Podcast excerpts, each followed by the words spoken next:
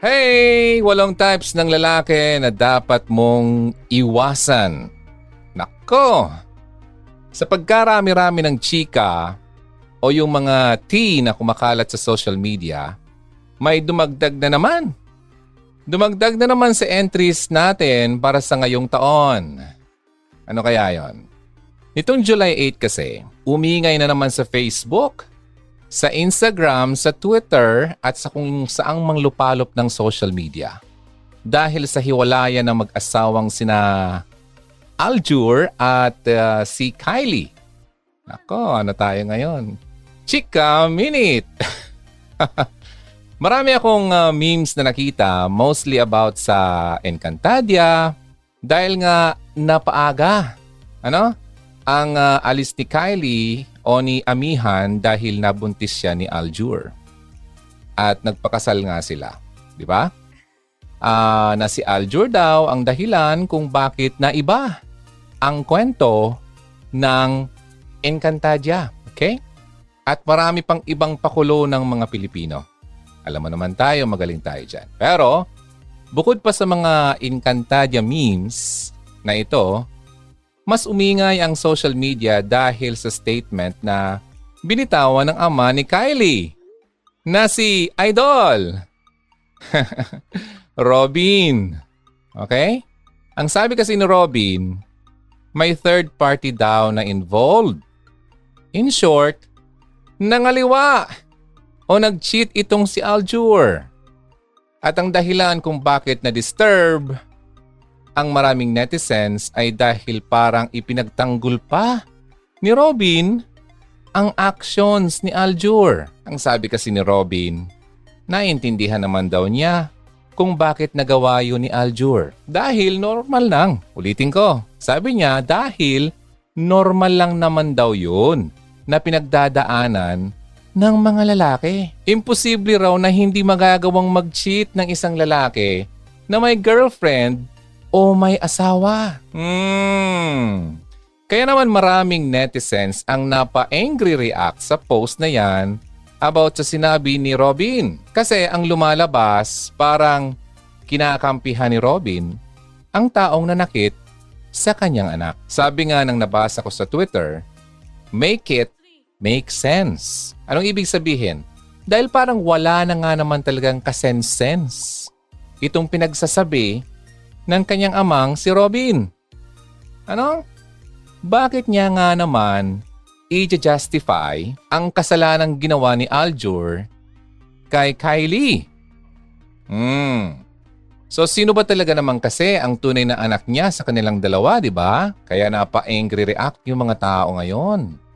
So, yun na nga, nag-blow up na itong issue tungkol sa naging statement ni Robin. Siguro, para rin ma-redeem ang sarili niya, nagsilita ulit.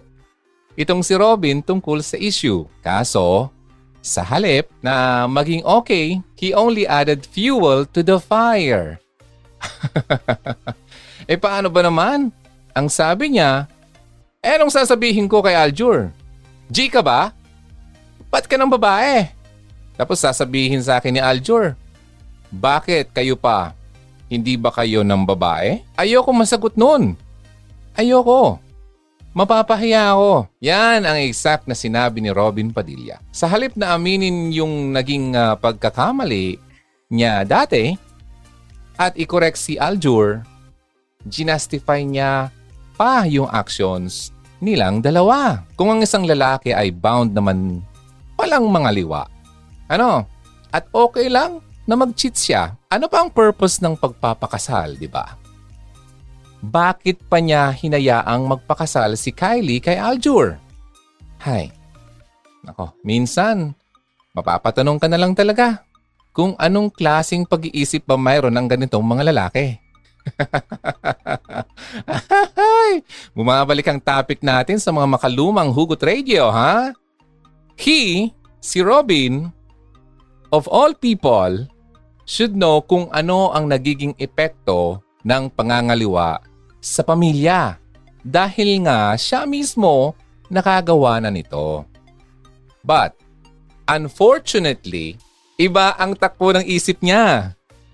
Napakaraming pwedeng inormalize sa panahon ngayon pero never naging, hmm, magiging kasama doon ang pag-normalize ng cheating. Ano? Malalim at long-lasting ang nagiging effect niyan sa asawa na pinagtaksilan mo at lalong-lalo na sa mga anak nyo. And one thing to remember about cheating is that ay, hindi yan surprise. Ano? Hindi yan surprise. Hindi totoo yung uh, ma-surprise ka isang araw, clueless na clueless ka, tapos malalaman mong nag-cheat yung partner mo pala. No, kagaya ng kung paanong may symptoms ang sakit, ano? Bago mo siya ma-diagnose. Ganon din naman ang cheating. May mga signs yan. Aha, may mga videos na akong ginawa niyan before. Mga signs ng pag-cheat. May mga signs kang makikita sa partner mo. Sa personality niya, sa kilos niya, at sa pakikitungo niya sa iba. Na pwede mong pagbasehan if capable ba talaga siya ng pag-cheat. O kaya may balak talaga siyang gawin ito. O baka nga ginawa na nga niya ito. Ala, ala, makinig kayo ha. Makinig. Bihira na lang akong gumawa ng ganitong uh, content ngayon. Ah, so ngayon, uh, buhayin natin. Kasi mukha yatang nawawala yung mga buhay ng iba dyan eh. Hindi yata nakakasabay sa mga medyo mga matalihinghagang mga pag-uusapan. Gusto lang lagi ang pinag-uusapan ng patungkol sa Labidabs. Ay nako, sige pagbigyan natin. Ngayon, to know more about cheating pala, yung uh, signs and ways kung paano ka makakaiwas sa temptation ng uh, pangangaliwa, you can watch our episode. Halimbawa, yung ginawa ko before na gawain ng cheater. Nasa YouTube yan. Iba't ibang uri ng panloloko o kaya proven things na ginagawa ng nagluloko. Common lies ng cheaters. I-type nyo lang yan sa YouTube ng Hugot Radio. Mahanap nyo ang mga topics na yan. Sobrang dami na sa totoo lang. Ano? Cheaters. O kaya punta kayo sa playlist doon sa section ng uh, sa taas ng Hugot Radio channel. Meron doon playlists. Hanapin nyo yung Cheaters Manloloko playlist. Okay? Available na yan sa YouTube and syempre sa Spotify ng Hugot Radio. Kamusta kayo, Hugs? Ha? Mukha bang uh, parang uh, may kumakalam-kalam na sikmura mo kasi parang uh, excited ka na o kaya parang uh, natatakot ka na baka pasok dito yung kasintahan mo. Sabihin ko tonight, nako, hala. Okay. Sana okay ka lang ano? Ready ka na. Actually, ikaw, bilang isang babae, hindi lang yung kakayahan niyang mag-cheat ang dapat na tinitingnan mo before you decide to be in a relationship with him or bago ka mag-decide na pakasalan mo siya. Hi! Isa lang ang early signs ng infidelity sa mga red flags that you should look out for sa isang prospect mo na mapapangasawa. Nako, kasi hindi naman kasi biro yan. Hmm? Na-excite na ako, sabi ni Janice. Hello, sabi ni uh, Fuel. Mayamay ng konti yung mga shoutouts, okay? Maraming salamat din mga nandito sa YouTube. Ang dami nyo. At uh, sa mga nakikinig sa Care 104.3 The Way FM, maraming salamat din. Okay, so hindi kasi biro ang pagpapakasal, ha? Para nga yung uh, isang sitcom nung bata pa ako, yung mag-asaway di biro. Pinapanood ko yun. Elementary pa ako noon. Uh, ang bida doon si Lot Lot tsaka si Monching. Oh, 'di ba? Talagang mag-asaway di biro. Ano nangyari ngayon? Alam niyo na ang kwento nila. Unlike sa mga magkaibigan o barkada, uh, barkada mo na makakasama for ilang hours or kaya ilang days, tapos may kanya-kanya na kayong bahay na uuwian, di ba? yang magiging asawa mo habang buhay mo yang makakasama. Okay, habang buhay mo nang kailangang pakisamahan at samahan na tumira sa iisang bahay. Nako, pagkagising mo, yan ang unang mong maaamoy. makikita. Bago ka matulog, yan din ang huli mong makikita. Ha? Siya rin ang makakasama mong magpalaki ng iyong anak. So basically, pagsasawaan nyo ang pagmumukha at presence ng isa't isa. Kaya kung problematic ang partner mo, okay, na makukuha mo, magiging kalbaryo talaga ang mga natitirang years ng buhay mo. Ay. Ay. Dalawang hi kasi kaliwat kanan yung camera ko ngayon eh. Kung ready ka na, okay? Heto na, ang walong types ng lalaki na dapat mong iwasan. Mga type ng lalaki na never, never mong dapat i-consider na asawahin. Hmm, dali, dali, dali, pakishare na, dali, dali. Habang na-live tayo, pakishare nyo na ngayon din sa Facebook nyo para naman mas marami makapanood at uh, makaalam nitong uh, ating mga pag-uusapan ngayon. Konti lang naman to, ha? Excited na sila. Alright, aside sa early signs ng infidelity, okay? Ang una sa listahan ng lalaking dapat mong iwasan ay yung tan unbeliever. Unbeliever. Hindi naniniwala na mayroong Diyos. Ay, nawala kagad yung iba oh. Nagbawas yung mga nanonood oh. okay. O kung naniniwala man, on the surface lang. Okay? Pero wala naman talagang personal na relationship sa ating Panginoon. Alam mo itong pinakauna ko kasi importante ito. Ano, ulitin ko lang sa mga kaka-join na pinag-uusapan natin ngayon. Walang types ng lalaki na dapat mong iwasan. So ang number one ko dito, pinakauna talaga dapat. Importante naman kasi to. Yung lalaking hindi naniniwala na may Diyos o kaya naniniwala naman siya but on the surface lang. Okay? Yung pa-attend-attend lang sa simbahan pero pag uwi, abay limot na agad ang narinig sa simbahan. Okay? O kaya yung tinatawag na one-day Christian. Yung kapag Sunday, kay Lord siya. Pero kapag Monday hanggang Saturday, kay world siya. Sa mundo siya. Ha? He belongs. Saan? Sa world. Dalawang mukha, kumbaga, two-faced, ika nga. O kaya naman, evangeligaw. Ano ibig sabihin ng evangeligaw? Nagpa-participate sa outreach, sa Bible study, pero iba naman pala ang motive. may pinopormahan pala sa simbahan. At gusto lang magpapogi points. Evangeligaw. Nako, malaking X yan. Okay? Sabi nga 'di ba, God is love himself. Nagagawa lang nating magmahal dahil sa love na ipinamala sa atin ni Lord. Ngayon, kung wala siyang personal na relationship kay Lord, hmm, sino Saan ang source ng pag-ibig na ibibigay niya sa iyo? Sige nga, pag-isipan mo nga yan. Saan siya kukuha ng source ng love? Kung yung love himself ay wala sa kanyang buhay. Hmm, nag-isip, nag-isip. Kaya pala ganun ang aking kasintahan, ang aking asawa. Sa sarili lang niya? Hmm, malabo yun. Kung ganyan, sakali man sa sarili siyang kumukuha Napakadali mag-fail ang ganyang klasing pagmamahal. Mababaw lang yan. Dahil tayo mga tao, tendency natin ay maging selfish. Okay?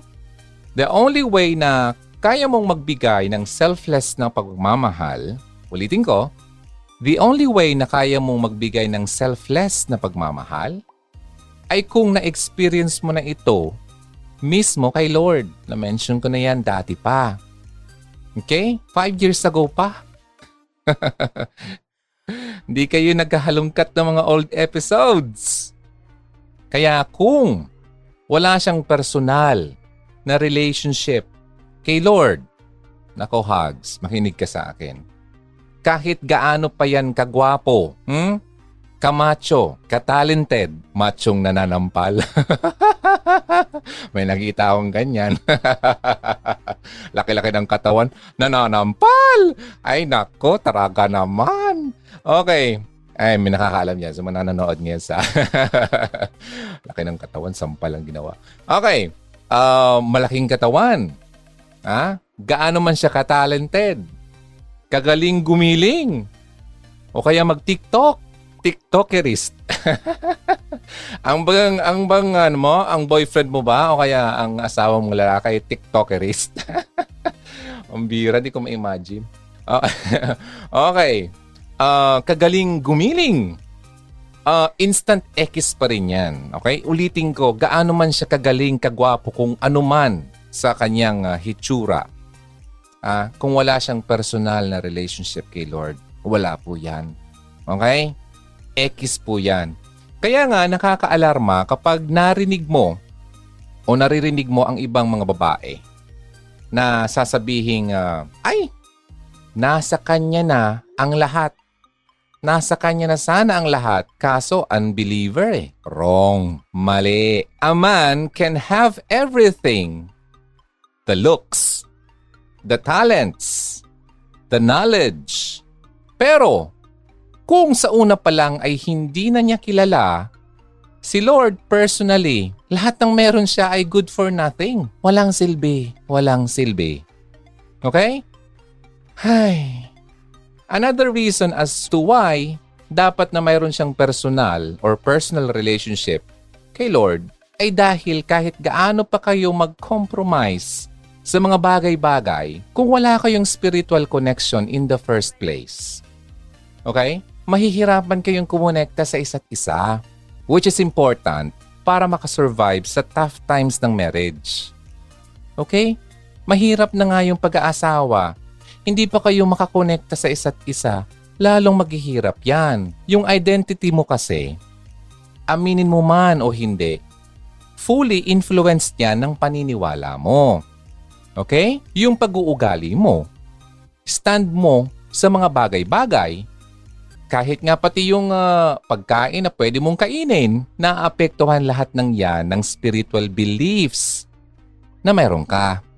Kaya kung pwede lang naman na ma-engage ka into marriage with someone na in union sa spiritual beliefs mo or nyo, bakit ka pa magko-compromise kasama ng isang tao na may different na belief kaysa sa iyo, di ba? Hindi talaga kayo magmamatch. Hindi kayo magtutugma. Hindi kayo magmi-meet. Okay? Hindi lang kasi love ang nagmamatter sa isang relasyon kundi compatibility din, which is affected by your spiritual beliefs. Remember that a man who loves God is a man that will surely treat you right. Di ba? Hmm. Nakakalungkot. Maraming ganun.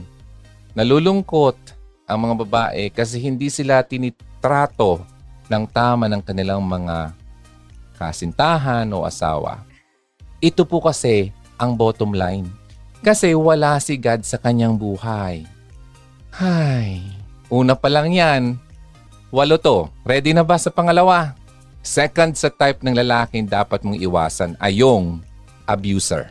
At tatandaan mo, ang pag-abuse ay hindi lang yan physical. More so, emotional din ang abuse. Kaya Lenny, Regina, Jinky, Yuhu, makinig ka.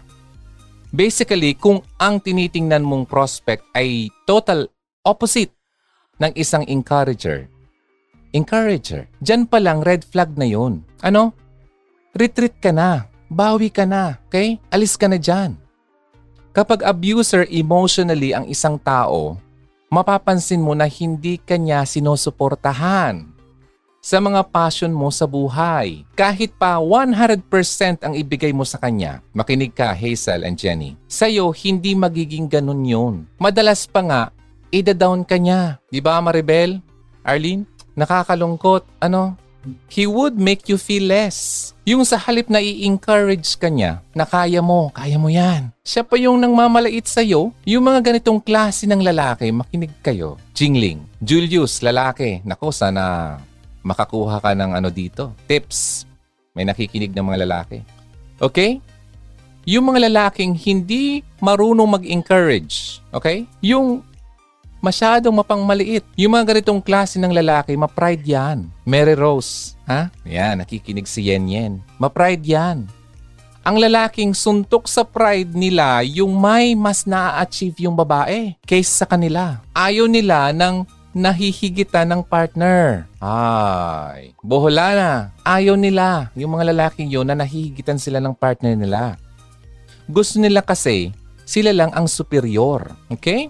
Nasa nature na talaga ng lalaki ang pagiging ma-pride. Nature yan, Hazel. Gusto nila na laging sila ang nasa taas.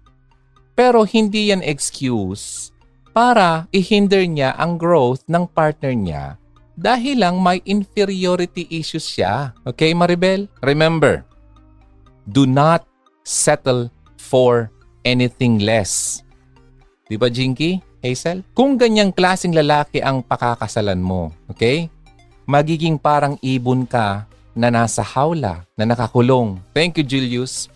Kapangalan mo yung tatay ko. Hindi mo ma-spread ang pakpak mo kung ikaw ang klasing babaeng katulad nito na, na parang nasa loob ng hawla. Hindi mo ma-spread ang iyong mga pakpak at makalipad ng mataas. Dahil lagi kang ililimit ng kapartner mo. Ba? So, pangalawa na, sa dalawang nabanggit ko, pumasok na ba kagad siya? Hmm, wala to. Pag mag-apat ka dito, naku, bagsak. sa mga ka-join lang, ang una po ay walang personal relationship kay Lord. Pangalawa, abusive or abuser ang lalaki. Pangatlo, hindi tayo magtatagal kasi maraming uh, excited at marami din kayong gagawin, I know. Number three, addict. Yan ang pangatlo. Addict. Sabi nga 'di ba, lahat ng sobra ay masama? Kapag sinabi kasing addict, hindi lang naman yan sa drugs. Hindi. You can be addicted to a lot of things. Yung pagiging addict sa TikTok. Ayun naman yung TikTok. Okay. Yung pagiging addict sa cellphone. Meron nun. Meron. Ah, ML. Sa computer games mobile games, pornography, pornografiya. Alam ko yan kasi ganyan ako dati. Buti nga ay nalalabanan ko na yan. Hindi ako nagmamalinis. Alcohol, umiinom doon ako dati. Pero hindi naman ako lasinggero. And many, many more. Addiction. Ibig sabihin yun na lang lagi hinahanap niya. Kapag naglalaan ka ng oras sa isang bagay na higit pa sa dapat, addiction na po yan. Okay? Kapag sobra-sobra na, Marge. Pag sobra-sobra na kasi, iba na yan. Hindi na yan maganda. Okay? At hindi yan magandang trait sa magiging kapartner mo. Okay? Kapag naglalaan ka ng oras sa isang bagay na higit pa sa dapat, na hindi naman talaga, okay lang naman paminsan-minsan. Pero hindi okay sa paminsan-minsan yung pornografiya. Okay? Pipiliin mo naman kung ano yung paminsan-minsan na yan. Halimbawa, playing games, paminsan-minsan. But the rest, hindi yun okay. Alcohol, kahit paminsan-minsan nakakasama naiipon yan. Okay? Malaki ang tendency na makonsumo niya or makonsume siya ng addiction na yan at ang ending, kahit oras para sa inyo ng pamilya mo, ay mapupunta na doon sa kanyang kinaadikan. Di ba, Francia? Kung sa alak nga, di ba, may sinasabi sa label, drink moderately. Drink moderately. Ganon din dapat sa mga kinahihiligan natin. Halimbawa, meron nga siyang addiction. Halimbawa lang, kung nagpapakita naman siya talaga ng willingness na i-address at i-correct naman niya, well, good sign yun. Good sign yun. Pwede mo siyang bigyan ng another chance. O nga pala, meron tayong uh, video about second chance. Hanapin niyo yun sa YouTube ng Hugot Radio. Kailangan ba siyang bigyan ng second chance? Okay, Lani? Pero kung ilag na ilag agad siya, Halimbawa man, offended agad siya kapag pinag-uusapan or napag-usapan or kapag kinakausap mo siya patungkol dyan sa kanyang kinaadikan. Nako hugs, wag ka na dyan. Wag ka na dyan, Angelina. There's or there are plenty of fish in the ocean. Narinig mo na ba yan na sinasabi ng mga magulang natin o mga lolo-lola natin? There are plenty of fish in the ocean. Huwag ka na mag-asa na mababago mo yan kapag nagpakasal kayo. May mga babae kasi na ang akala mababago niya ang lalaki kapag pinakasalan niya or kapag sinamahan niya, di ba? May nabasa akong article noon, parang ang ginawa niya, para siyang ginawang, ginawa niyang project, no? Yung lalaki na sa tingin niya kaya niya yung mabago. Okay? So, hindi po yan posible. Okay? It's not possible. Hindi tayo bilang tao ang magbabago sa kapwa nating tao. Okay? Nakuha ba? Nakuha. Sana naman ano?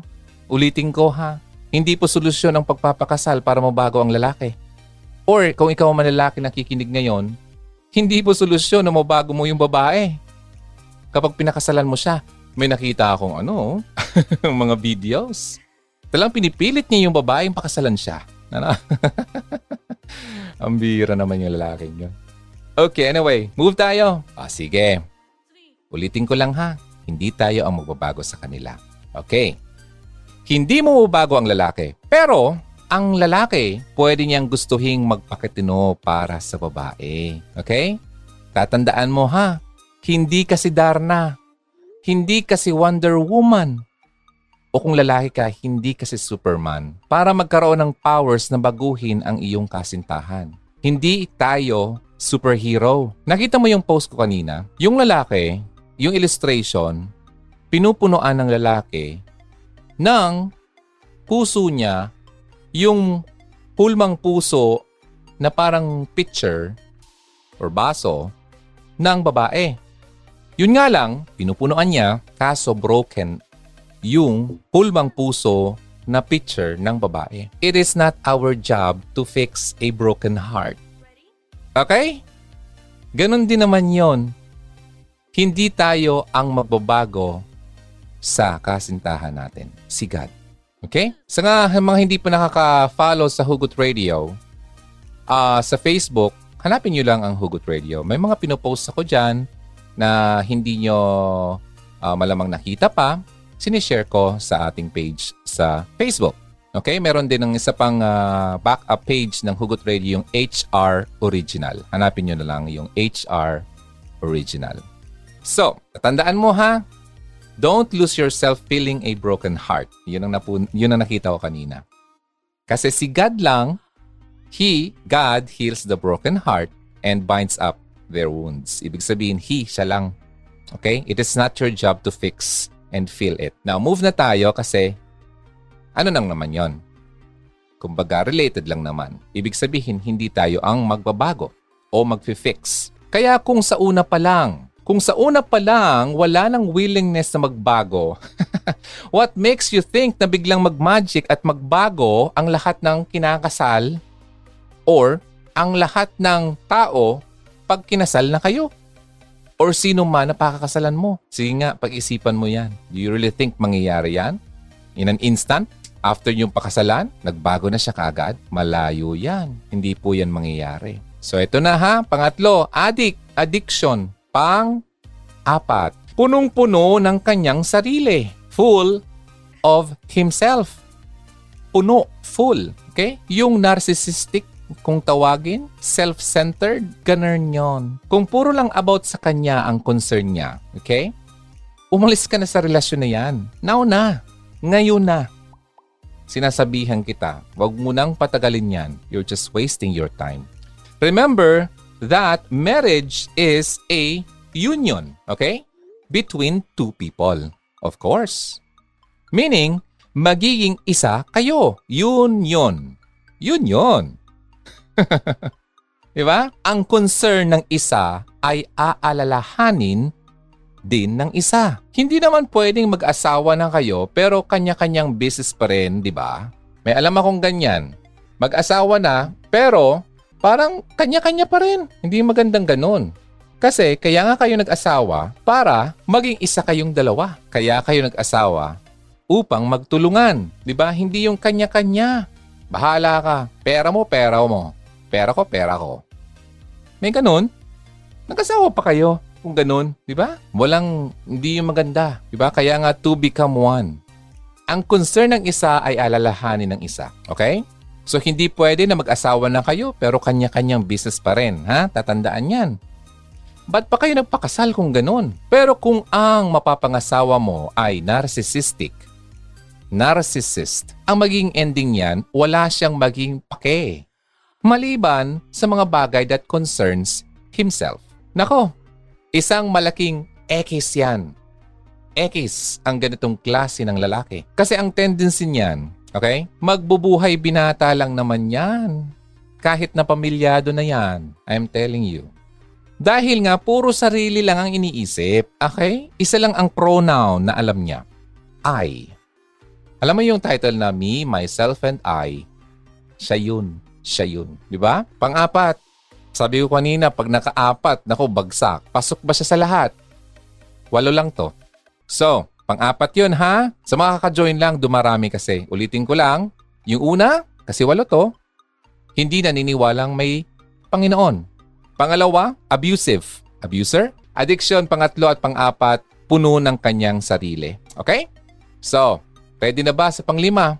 Panglima, fifth on the list is yung mahilig mag-control. Hmm? Mahilig mag-control. Hindi ka naman puppet, di ba? Hindi ka naman puppet, pero lahat ng kilos mo, abay kalkulado niya, kalkulado niya. Sa halip na pagpapakasal, Nako, ano mo ang nangyari sa iyo? Pagpapasakal.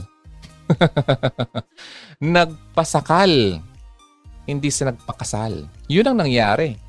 Kung ngayon pa lang na mag-boyfriend, girlfriend pa lang kayo, nako. Pero sinasarili ka na niya. Ultimo pagsama mo sa mga kaibigan mo, nasa kanya ang last word or last say. Nako, wag ka nang magpabulag-bulag pa dyan, iha. O iho. Pwede rin sa iho. Kung ganyan ang girlfriend mo, nako.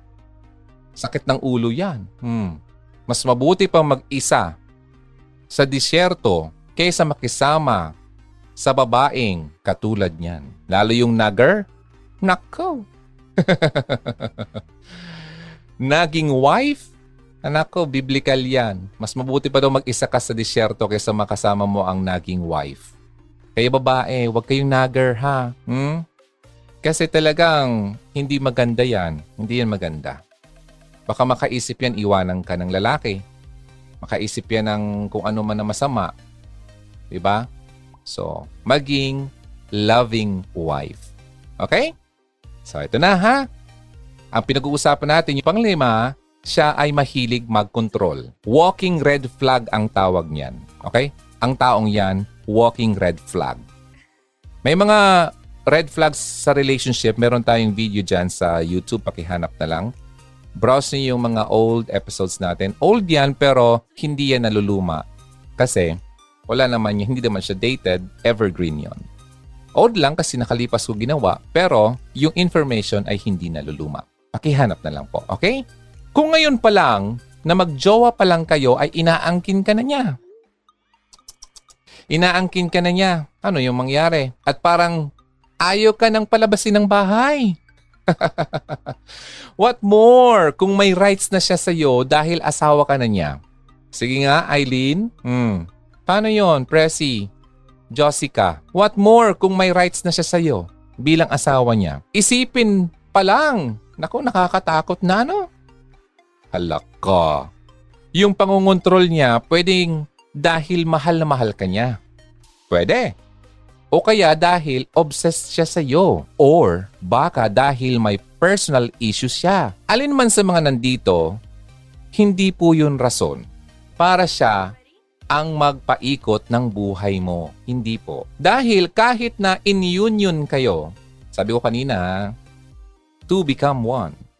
United in union. Kahit na in union kayo, magkaibang tao pa rin kayo. Two different individuals na may kanya-kanyang personality at aspiration sa buhay. Remember, marriage is a partnership. Okay? Partnership po yan. Hindi yan ownership, okay? Iba po yun. So, nakapanglima na tayo. Controlling ba ang iyong boyfriend o girlfriend o kaya yung asawa mo na. Ay, asawa na niya. Hmm, paano yun? Asawa mo na. Balik tayo dun sinasabi ko kanina. Walang ibang makakabago sa kanya, kundi si Lord. Okay? So pagdasal mo ang asawa mo. Lagi-lagi. Kung hindi mo pa napanood yung pelikulang War Room, yung War Room, W-A-R-R-O-O-M, War Room, hanapin nyo yun, maganda yon kasi effective naman kasi talaga yung uh, tip doon sa asawang babae kung anong dapat niyang gawin upang mabago ang kanyang asawa. Okay? Sana, sana mamahanap pa kayo, no? Sa, sa YouTube yata nandyan. Okay, ah? So, panglima, controlling ang iyong kasama sa buhay. Now, pang anim. Nako, maraming tatamaan ito. Kung ang kasama mo sa buhay, kasintahan man yan lalo na. Oh, nasa Netflix daw mayroon. Kung nagde-Netflix kayo, hanapin niyo yung War Room. W-A-R-R-O-O-M. Movie. Maganda yon. Kung lalaki, na, lalaki ka naman, asawa mo, babae, nagkakaproblema ka, meron naman movie doon. Yung uh, Fireproof sa mga nanonood. Hanapin nyo rin sa, nasa, nasa, sana nasa Netflix din, ano? Fireproof para naman yan sa mga lalaki. Panganim ay mainitin ang ulo. Hay, nako, obserbahan mo siya. Obserbahan mo siya. Okay, paano ba siya makitungo sa mga waiter halimbawa lang? Nasa kainang kayo. Tapos medyo nap- napaghintay siya. Tapos dumating yung waiter. Magagalitin ba siya? Paano ba siya makitungo sa mga mababang uh, posisyon?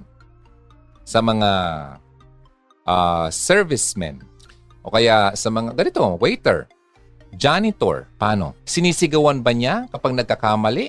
O kaya kapag uh, mali yung in-order niya at binigay sa kanya, sinisigawan ba yan? Kapag nagkaroon ba ng delay? Naiinis ba siya kagad? Obserbahan mo ang katulad niyan. Pinagtataasan ba niya ng boses ang mga katulad na taong yan? O kaya kung hindi naman sila, pinagtataasan ka ba niya ng boses kapag nalilate ka sa date niyo? Ay, kasi that says a lot about your future partner. Di ba?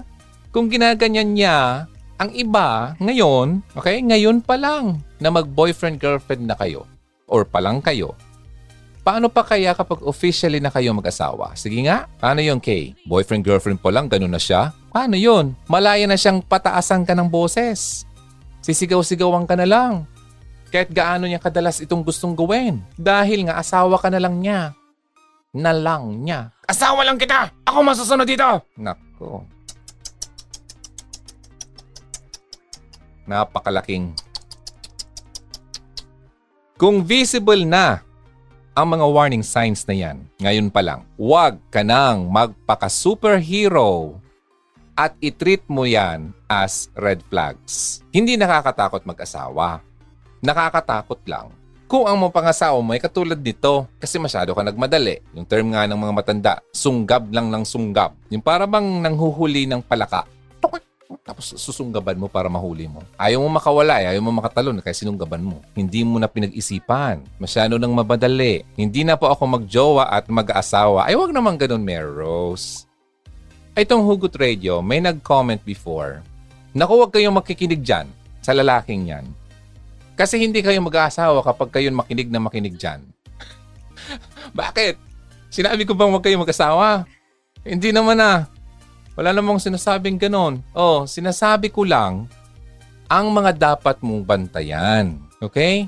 Yung mga dapat mong iwasan. Hindi ko sinasabi na huwag kayong mag-asawa. Wala akong sinasabing ganon. Although, may nasabi naman talaga sa Bible na it's better to be single. Di ba?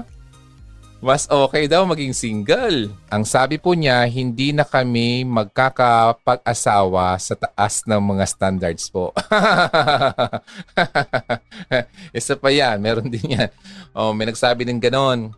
Kapag nanonood daw kayo ng Hugot Radio, masyado na daw itataas ang standards nyo kaya hindi na kayo makapag-asawa. Well, problema ba yon? Eh kung hindi mo mahanap o hindi man halimbawa man na tumugma doon sa lalaking nang nililigaw sa iyo, yung mga sinasabi ko, ay huwag ka, huwag ka malungkot. Marami pang darating. Sabi ko nga kanina, di ba? There are plenty of fish in the sea, in the ocean. Huwag ka magmadali. Diyan tayo nagkakamali. Diyan tayo na, na, na napapa, ano eh, nasasala. Yun ang term doon. Doon tayo nagkakaproblema sa sakamamadali natin. Okay? So, hindi naman masama yung makinig sa mga katulad nito. Guide nyo naman kasi to. Well, nasa iyo naman yan kung ayaw mo pakinggan. Bahala ka. Oh, magkikita pa naman tayo pag tanda-tanda natin. No, ma- maalala mo ako. O nga, ano, ito yung, ito yung narinig ko dati. O yung... Sayang, dapat pala nakinig ko sa kanya noon pa. O, di ba? Sana mo, wag, wag ganun ang masabi mo pagdating ng panahon. Sana ang masabi mo, mabuti na lang nakinig ako sa kanya. O, di ba? Sana ganun. O, panglima yon ha. Controlling. Controlling ba yung uh, kasama mo? Bagsak na. Panglima na yun eh. Pang anim. Mainit ang ulo. Lalo na. Kung visible na yung mga warnings na yan, makinig ka ha. Iwas na. Iwas na. Pang-pito. Pang-pito. Over-reliant pa rin sa magulang. Nako, especially sa nanay. Ulitin ko, masyado pang, ano, over-reliant. Umaasa sa magulang. Lalo sa nanay. Mama, Mama. Mama. okay lang naman. Okay, i-clarify ko ha. Okay lang naman na humingi ng assistance. Paminsan-minsan.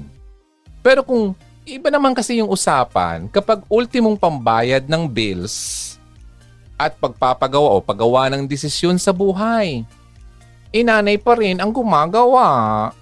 Mama. diba? Red flag yan. Iha. Huwag ganon. Uy, may pinusaw kanina. Nakita ko lang. Yung cartoon, uh, nanganak yung babae. Cartoon, ano to, illustration. Hindi naman to real uh, ano, people. Yung illustration, nanganak yung babae, inilabas yung bata, syempre puputulin na yung umbilical cord. Sabi niya, no, wag. So illustration lang naman yan. So di, hindi pinutol. Although it's not possible naman in real life. But illustration lang naman to. So hindi pinutol, ibig sabihin, magkadugtong pa rin sila. Somehow. Hindi ko nga ma-imagine kung paano nadugtong kasi ang alam ko natatanggal yun eh. Lumalabas yun sa ano eh. okay, anyway. So hindi pinutol yung, pinaputol ng nanay yung umbilical cord ng anak. Dahil hanggang sa lumalaki yung bata, nag uh, nagko-crawl, naglakad-lakad, lagi niyang hawak yung umbilical cord ng bata. So kahit sa, saan pumunta, lagi niyang na na ano, nakakontrol yung bata. So hangga't sa nagbinata, 'di ba? Lagi niyang kasama, katabi magtulog, ganon. So nung bata pa yung bata, maliit pa, siguro mga 3 years old, may nakita siyang lalaki na uh, parang nagustuhan siya sa isang tindahan. Nagustuhan din naman niya somehow kasi parang single mother siya ang illustration doon. Ang problema, ayaw ng bata. No? So, ganun ang attachment nilang dalawa, mother and son. So, wala siya nagawa. So, nawala yung lalaki sa yung opportunity na maging sila ng lalaki. Hanggat sa lumalaki, lumaki na yung bata, naging binata. Yung binata, nagkakagusto na rin sa iba, sa babae, yung nanay naman masyadong controlling kasi nga hawak-hawak niya yung uh, umbilical cord, di ba? So kapag na may nakikitang babae yung laki, binubunot niya para hin- ma- maalis yung lalaki doon sa kung sino man nakausap niya. So illustration lang naman yan. Ibig sabihin masyadong grabe yung attachment yung dalawa to the point na affected na rin yung uh, happiness nila kung ano man yung dapat nilang gawin sa buhay. Ito kasi pinag-usapan natin dito, over-reliant sa magulang. So, nangyari, doon sa kwento, over-reliant yung magulang sa anak. Okay, kabaliktara naman. Hanggat sa, yun nga, nawala, uh, lagi niyang kasama, tumanda na yung lalaki din, di na rin nakapag-asawa, uh, binantayan na lang niya ng nanay niya hanggang sa tumanda, hanggang sa nawala na rin. So, yung attachment nila, hanggang doon na lang naman. Dahil sa unang desisyon ng nanay na hindi niya pakawala ng kanyang anak. Mga nanay, hindi po yan maganda. Huwag niyong gawing mama's boy ang iyong mga anak, okay? Lagi niyong isa-isip na darating ang panahon na hihiwalay yan sa inyo, okay? Leave and cleave. Aalis yan at magkipag-isa yan sa mga papangasawa niya. Lagi nyo yan tatandaan at i-accept nyo yan, katotohanan yan. Huwag niyong kontrolin. Kasi kung sakali man, yung anak hindi yan matututo. Katulad nito, over-reliant sa magulang lalo sa nanay. Hindi alam kung anong dapat gawin. Hindi makapag-decide kung anong dapat uh, uh, ibigay na desisyon dahil wala si mama. Diba? So, red flag yan. A man should lead the household. Pero paano niya yung magagawa kung pati desisyon or decision making ay nakaasa pa rin sa magulang lalo sa nanay. Nanay niya ba ang magiging padre di pamilya niyo?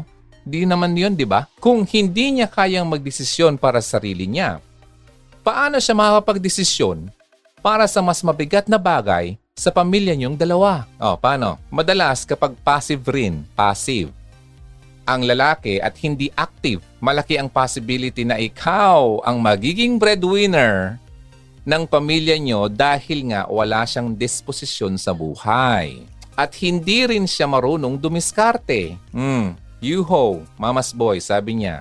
Kamusta? Mama's boy, hindi marunong dumiskarte. Sa madaling salita, kung hindi niya kayang asikasuhin ang kanyang sariling buhay, paano mo maipagkakatiwala sa kanya ang buhay nyo ng mga magiging anak nyo? Paano? Sarili nga niya, hindi niya kaya magpapamilya pa siya, ay maraming ganun na lalaki. O, masabi lang na nakapag-asawa. Pero pag nag-asawa na, wala na rin. May problema naman kasi naman kasi sa community ng mga lalaki. Sa totoo, ang problema ganito ha, di nyo alam siguro to ng mga babae. May kansyawang nangyayari sa mga lalaki. Oh, Ron, halimbawa ako, wala ka pang asawa? Sabi ko, wala. Pambira naman to. Ang hina. Number one, mahina daw. Okay. Bakit? Sabi ko, eh wala. Oh, wala lang. Walang, plan, wala, walang plano. Sige nga. Di kaya ron, iba hinahanap mo. Pangalawa. Pangalawang kantsaw. Bakit? Ano ba? Yung totoo ron. Di ba? Pinagdududahan ka na. Kantsaw yan ng mga lalaki. Yung mga lalaking walang utak sugod lang ng sugod. May mga kilala akong ganyan. Natatawa na lang ako. Porke may mga asawa na, may mga anak na. Tingin nila sa kapwa ng lalaki walang asawa ay mababang uri ng lalaki. Hindi nila alam na kami mga katulad na kalalaking katulad nito ay nag-iisip. Hindi po basta-basta ang pag-aasawa, lalo na sa aming mga lalaki. Kaya ang mga lalaking katulad niyan, na nangangansyaw sa amin, natatawa na lang kami at naawa sa kanila. Alam mong ginagawa nila? Bakit ganon? Kasi naghahanap sila ng makakasama sa problema nila. 'Di ba? Nang dadamay. Kasi feeling nila, bakit ako na mong problema? Samantalang itong kaibigan ko, ito oh, ang ganda pa ng buhay, buhay binata. Eh bakit? Sila biyan, bakit mag-asawa? 'Di ba? Itadamay mo ako sa problema mo. O, although di ko yan sinasabi. Kaya lang meron kasing ganong nangyayari sa community ng lalaki. Okay? Kaya may mga ibang lalaki na napipilitan tuloy na mag-asawa kahit na hindi naman talaga siya handa para maiwasan niya yung kantsaw ng mga kaibigan niya. Ito naman kasing lalaking to, hindi nag-iisip, nagpapadala sa kantsaw. Di ba? Ako, until now, dyan, sa, sa labas, so, sa mga ano, lagi, wala pa asawa, ilang taong na, come on, anong klaseng tanong yan? At ano bang pakialam mo? Di ba?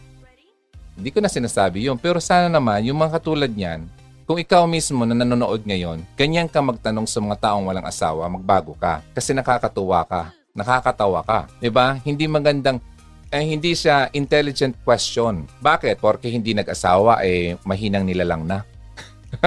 diba? Pagdududahan mo na ang pagkatao, hindi ganun yon. It's a choice. Choice yon. Nag-iisip kasi. Lalo pa ngayon. Sa panahon ngayon habang tumatagal ang panahon, hindi naman padali ang panahon, pahirap. Okay? Kaya mag-isip-isip naman sa mga katulad nun. Okay? Ah, nasabi ko lang kasi just last year eh, may nakakausap ako. Tinawanan ako eh. At uh, pinagdudahan yung, yung aking pagkatao. So anyway, uh, hindi ko naman yung pinatulan na, na, na, na nakaka, nakaka-disappoint lang na ganyan ang thinking ng mga katulad niyan hindi rin na naabot ang thinking kasi namin na kailangan namin maging handa dahil nga, well, papasok ka sa isang bagay na hindi handa, ano ka, papapatay? Para ka makikipaggera, wala kang dalang bala? di ba? Diba? That's insanity, stupidity. Yan ang mga words na mga ayaw nating marinig pero totoo yan. Di ba? Kaya kung may mga nakikita kang mga lalaki man yan o babae na hindi talaga nag-decide na mag-asawa, choice nila yan. May deep reason yan kung bakit. And isa lang yan sa reasons. Malay mo, may something siya na ayaw niyang makadami na lang sa iba. Tinitingnan niya yon At iniisip niya yon Ayaw niyang magpa-burden sa ibang tao. Mga ganong mga bagay. So, do not judge. Huwag kang mag-conclude agad-agad. Huwag ka agad mag-jump sa conclusion kasi pangit yun. Hashtag Hugot Radio. okay? So pangpito yan ha. Masyadong over-reliance sa magulang. Hindi handa sa kanyang pinasukan. Pangpito na yon. At tapos na tayo. Lastly, kung flirt. Naku, flirt. Whenever there's a fun, there's always. Whenever there's a flirt, there's always a coke. Ah, parang ganun ang naalala kong kanta nung bata pa ako. Whenever there is fun, there's always Coca-Cola. Yeah. Bata pa ako nun eh. So, ang word na flirt, doon ko na tutunan sa kantang yon. Kasi nung bata pa ako, elementary, hindi pa ako nag-aral. Ate, anong flirt? Kasi kanta yun eh. Ano yun eh? Um, parang uh, commercial sa TV. So, na, na, na, nalaman ko kung anong flirt. Flirt! At mahilig mag-tempt yung boyfriend mo ngayon. Kung ganyan siya, flirt, malandi. okay, i-drop mo na yan, pambira. Ha? Masyadong kitikiti. Kapag uh, babaeng uh, flirt, alam mo na yan, di ba? Pero kapag lalaki mismo ang flirt, ah, masyadong ano bang abang ano bang other terms sa sa, sa Tagalog niyan? Yung nagtatry siyang i-attract ang is, ibang tao. Um, tinitis. Yon, tinitis niya yung ibang tao. Tinitemp kung ganyan ang boyfriend mo, nako, i-drop mo na yan. Hindi maganda makasama yan. Okay? Boyfriend mo na, nakipag-flirt pa sa iba. Ay, nako, pambihira ka. Huwag mo nang panghinayangan yan. Okay? Siguro nahulog ka na dyan dahil mismo sa pagiging magaling niya sa words. It's only words. At kung paano kanya pakiligin sa kanyang mga salita. Pero kung yung pagpapakilig na yan ay hindi pa rin exclusive sa iyo, ay, nako. Kahit na ikaw ang girlfriend niya, ah, ginagawa pa rin niya ito sa iba, enough reason na yan para i-re-evaluate mo ang decision mo sa buhay. Mga ganyang klasing lalaki kasi, okay, believe me, maniwala ka. Isa yang cheater in the making. May mga videos tayo about mga cheating, uh, ugali ng cheaters, mga ginagawa ng cheaters, hanapin mo na lang po sa Hugot Radio sa YouTube channel. Okay? Marami pa doon. So, hugs yung walong yon, lagi mong pagkakatatandaan.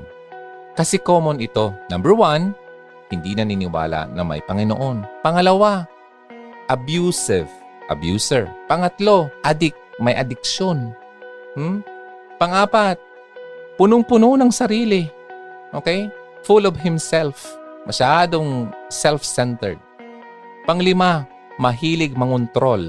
Hindi ka pinapayagan lumabas. Ay, nako.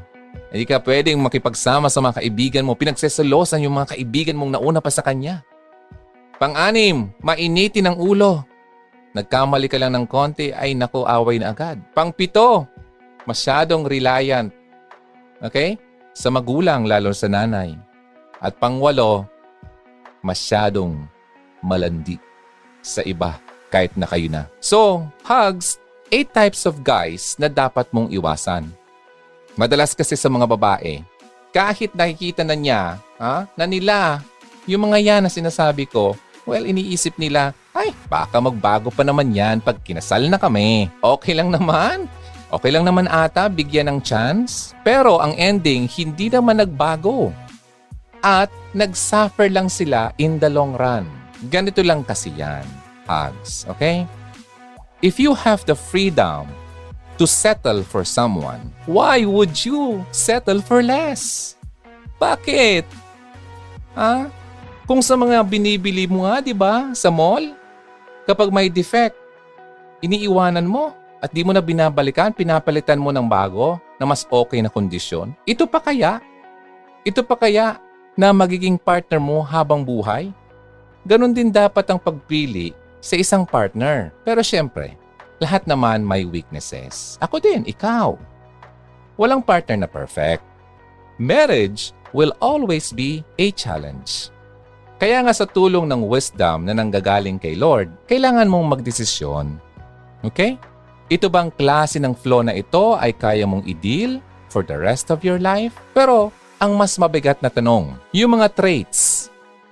Yung mga traits ba na gusto mong makita sa partner mo, nakikita mo rin ba sa sarili mo? Mm. Remember that marriage is a two-way effort. Two-way. Ha? Kaya, you should also be the kind of partner na gusto mo sa sarili mo. Huwag yung, ito yung standards mo, tapos ikaw hindi. Ay mali naman yon. Okay? So dapat, pantay, balance. Okay, hugs? Yan po ang 8 types ng lalaki na dapat mong iwasan. Sana naman ay may natutunan ka. Sa mga baguhan dito sa YouTube, paki-subscribe na po dito sa Hugot Radio. Click subscribe and hit the bell icon at click mo yung all. Ako po si Ronaldo ng Hugot Radio. Sa mga nakikinig sa uh, radio, every Sunday po ang Hugot Radio sa KR 104.3 The Way FM, 12 noon hanggang 1 o'clock ng hapon. Ako po si Ronaldo. Ito po ang Hugot Radio. Always believe in love and keep the flame burning. I will see you again next time, next Sunday. Bye! See you next time. God bless you. Maraming salamat sa pag-join dito sa Hugot Radio. Ako po si Ronaldo ng Hugot Radio. Always believe in love and keep the flame burning. Bye! Sige, till next time. Halina't makihugot na. Kontakin kami sa 0946 763 9858 0929 359 4298 0915 931 7184 Kung nais mong magkapag-ugnayan kay DJ Ron, maaari mo siyang bisitahin sa kanyang YouTube channel sa Hugot Radio.